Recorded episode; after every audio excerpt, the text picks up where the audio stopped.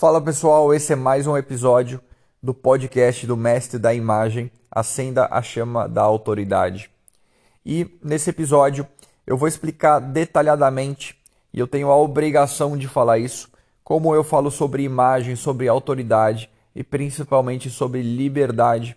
Eu vou explicar como é que jovens eles são escravizados, como é que o sistema, eu vou mostrar que existe um sistema para que esses jovens eles percam a sua identidade. Eu vou mostrar isso tudo detalhadamente a partir da realidade e que a Bíblia já avisou isso para a gente há muito tempo. Isso estava muito claro e a gente não vê. E a gente vai entender, primeiramente, como é que esse sistema ele vai tirando as suas liberdades para depois roubar completamente a tua autoridade, a tua identidade. E a primeira coisa que ele faz é fazer você perder a importância do dinheiro.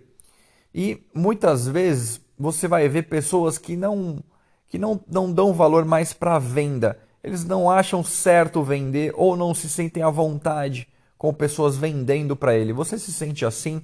Você acha importante vender? Você se sente à vontade em vender as coisas?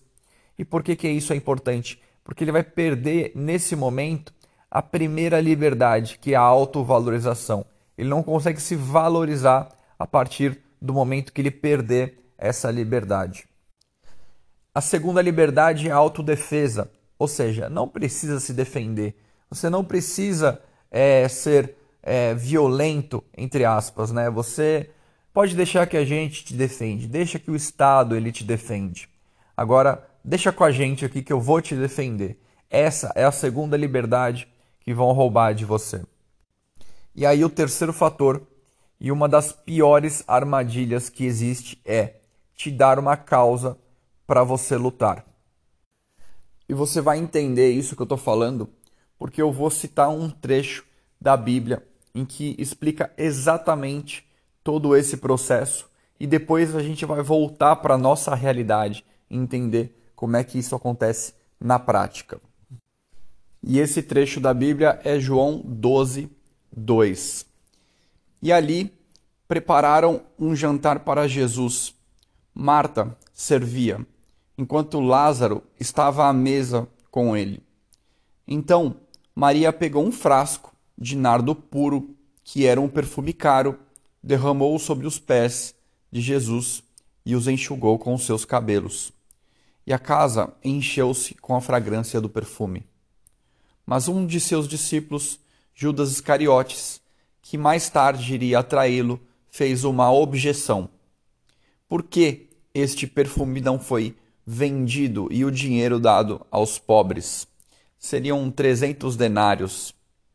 Ele não falou isso por se interessar pelos pobres, mas porque era ladrão, sendo responsável pela bolsa de dinheiro. Costumava tirar o que nela era colocado. E respondeu Jesus: Deixe-a em paz, que guarde-o para o dia do meu sepultamento. Pois os pobres vocês sempre terão consigo, mas a mim vocês nem sempre terão. Eu já expliquei detalhadamente em outro episódio aqui do podcast como é que Judas, naquele momento, tenta roubar a autoridade de Maria. E eu vou entrar mais a fundo nisso hoje e vou mostrar para vocês como é que isso é um sistema e como é que repetidamente a autoridade das pessoas é tentado roubar a autoridade para uma causa. Mas eu vou explicar aqui rapidamente para vocês entenderem o que acontece naquele momento. Porque Maria estava ali para louvar Jesus, estava para aproveitar e desfrutar do momento com seu perfume junto a Jesus. E naquele momento, Judas tenta roubar a autoridade de Maria. E ele faz isso como? Apelando para uma causa social. Então ele fala o seguinte: para que, que você vai usar esse perfume que era tão caro se a gente poderia doar para os pobres? Veja que isso é muito semelhante ao que acontece no dia a dia quando, por exemplo, uma pessoa fala para alguém rico: quantos pobres você alimentaria com esse carro muito caro que você comprou? Quantas vezes você já ouviu alguém falar isso? ou com uma casa, um carro, uma moto. Então, esse eu falo que é o discurso de Judas, porque ele tenta criar uma culpa em alguém que está simplesmente desfrutando dos seus bens e da sua riqueza. Só que a gente entende, se a gente fizer uma análise de todas as causas sociais que existem no mundo, você vai ver que existe aí um padrão. A gente vai entender exatamente por que esse padrão existe. E ele tenta sempre criar um polo de culpa, ou seja, fazer você se sentir culpado por você ter aquela condição. Vamos analisar aqui algumas causas sociais que existem e você vai poder olhar para a tua realidade. Talvez você seja adepto de alguma dessas causas, talvez você tenha amigos que defendem essas causas. Começa a pensar agora como é que eles defendem essas causas. Então, por exemplo, brancos contra negros, né? a família contra o patriarcado, a desconstrução da família, o rico contra o pobre, o homem contra a mulher, né? os héteros contra os homossexuais. Então, esses são alguns exemplos de polo de causas sociais, ou seja, essas lutas que são criadas. E as pessoas não percebem que é como aquela história. Né? Existe uma história das formigas que dentro de um pote, um pesquisador ele colocou formigas pretas e formigas vermelhas. E elas viviam muito bem, elas viviam em paz. E no momento em que essa pessoa chacoalhava o pote, as é, formigas elas entravam em guerra e elas não sabiam por quê. Porque elas não sabiam quem estava chacoalhando o pote. E o mesmo motivo é por causa dessas causas. A gente vai entender quem é que está chacoalhando o pote. Se você analisar, essas causas elas pregam o amor, a igualdade, a, o carinho entre as pessoas, mas é uma grande mentira porque essas causas elas só criam um polo de ódio. As pessoas odeiam o outro lado e aí cria esse movimento de ódio, como as formigas que começam a lutar, né? Toda luta, veja que observe que toda luta social se chama luta, exatamente. Mas quem mandou você lutar? Já pensou isso? Se você está numa luta social, quem mandou você lutar? Quem foi a pessoa que chacoalhou o pote? E a gente vai entender que todas essas lutas vieram da, do discurso de Judas, porque ele criou esse polo e ele fez com que as pessoas acreditassem que os culpados pelas causas sociais seriam outras pessoas, o outro lado é o culpado. Ali, naquele momento, Judas, ele chama Maria para uma causa social, mas eles estavam num jantar com muitas pessoas. Ou seja, eu fico imaginando quem foram as pessoas ali que acreditaram no discurso de Judas e quais foram as pessoas que acreditaram em Jesus. Então, as pessoas que acreditaram em Judas, elas passaram a culpar pessoas, a odiar pessoas e principalmente a gente vai entender um ingrediente que vai apimentar essa, esse ódio. Mas a gente analisa as causas sociais, a gente citou agora né, várias, vários polos de causa, de briga entre várias classes. E se a gente é, analisar quem são, no final, as pessoas que são ditas os culpados pelas condições sociais. Então, a gente vai citar agora somente os culpados aí, entre aspas, né? Então, os ricos, o homem, a família, o branco, o hétero, então, você veja que em todas as causas sociais que a gente vê hoje, esses são os ditos culpados pela desigualdade que existe ali naquela causa. E agora vem a grande, a grande revelação de se você somar todas essas condições, você vai ver que Jesus ela, ele representa a soma de todas essas pessoas, de todas essas classes: homem, da família, branco, hétero e rico. Ele era rico porque tinha o reino. Então, no fundo, todas essas causas ainda criam um funil de ódio que é para odiar Jesus. Então, Judas odiava Jesus. E você vai entender por que, que ele fez isso. Ninguém, talvez você nunca tenha se perguntado por que de verdade Judas foi crucificado? Por que, que Judas denunciou e odiou Jesus? Então vamos perguntar, vamos questionar por que, se você analisar um pouquinho mais, por que Jesus foi denunciado por Judas? Que, que Judas ganharia com isso? É mais do que o dinheiro, mais do que aquelas moedas que o, que o governo deu para ele, para denunciar ele.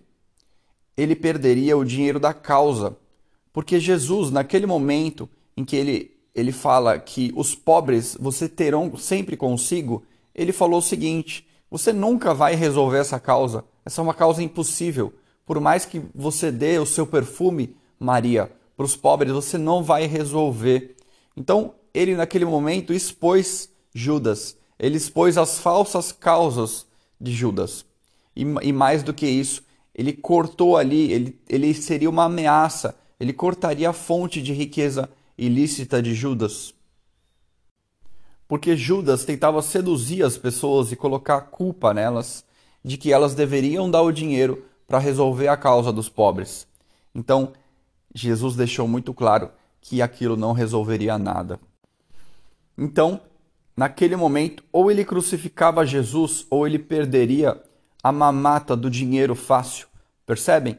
Toda a fonte de riqueza de Judas era o dinheiro roubado da igreja.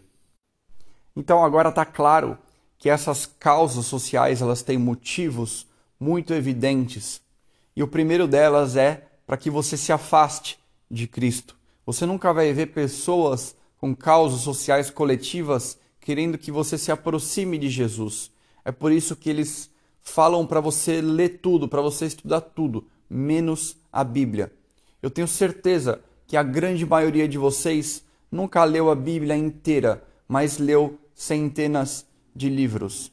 Então, assim como Judas queria que Maria se afastasse de Jesus naquele momento, porque perceba, se ela acredita naquelas palavras que ele tinha proferido ali, fale Maria, não gaste o seu perfume com Jesus, ela iria se afastar dele.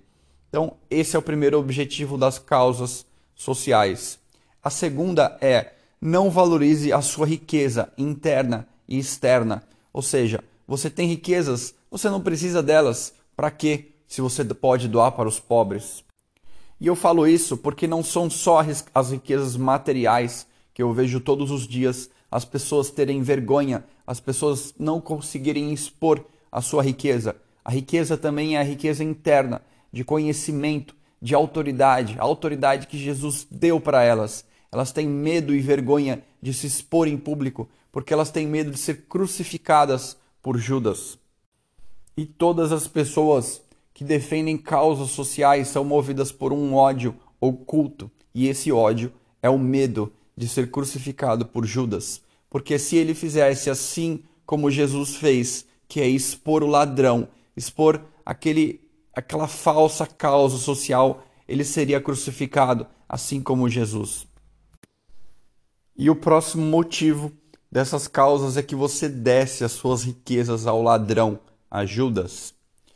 Toda causa social tem o seu Judas. É só você pesquisar. Se você deixar de ser ingênuo e parar de acreditar em Judas, você vai lá e pesquisa quem é o Judas daquela causa social. Quem é a pessoa que está fazendo você odiar? Quem é a pessoa que está chacoalhando o pote e no final fazendo todas as formigas brigarem e ainda ganhando dinheiro com isso. Judas é o mentiroso. Judas é o cara que criou a inversão de valores. Ele diz que o ladrão é mais importante do que a liberdade. Ele diz que roubar por uma causa é certo. Não foi Robin Hood que criou que é roubar dos ricos e doar aos pobres. Foi Judas quem criou esse discurso. Judas é o pai das causas impossíveis, das causas sociais e coletivas. Ele escraviza as pessoas para perderem a sua identidade.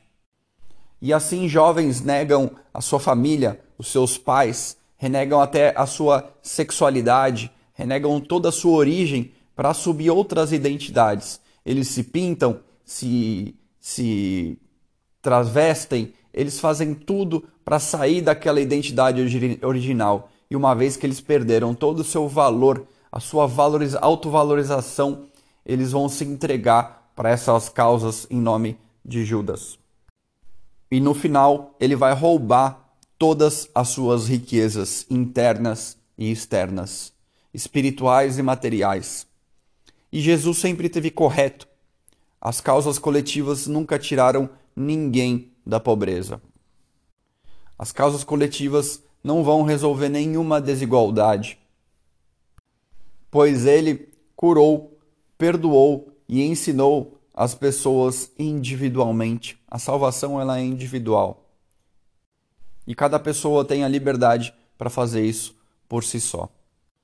Se posicionar, na verdade, é acreditar em Judas ou em Jesus. Em quem você vai acreditar? Na liberdade ou na escravidão da autoridade? Nas pessoas, no indivíduo ou no falso coletivo? Acreditar em Judas é deixar ele roubar a sua autoridade, a sua liberdade, assim como queria com Maria. E por fim, depois de roubar toda a sua liberdade e sua autoridade, Judas vai te dar falsas noções de liberdade para que você sinta que você tem liberdade. Então, quais são essas noções de liberdade? As drogas, a libertinagem sexual, o aborto. E esses esses fatores só vão tirar cada vez mais a sua identidade e a noção que você tem de Cristo e a sua espiritualidade.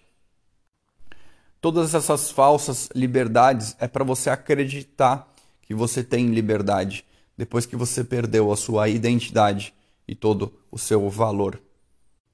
E se você, assim como as pessoas que acreditaram em Judas, tem medo de se expor, tem medo de denunciar o ladrão, Jesus deixou mais uma vez uma grande lição. Mesmo que você for crucificado, que você for denunciado e exposto, você vai ser no final glorificado, porque vale muito mais acreditar em Jesus do que em Judas. No final, sempre vale a pena.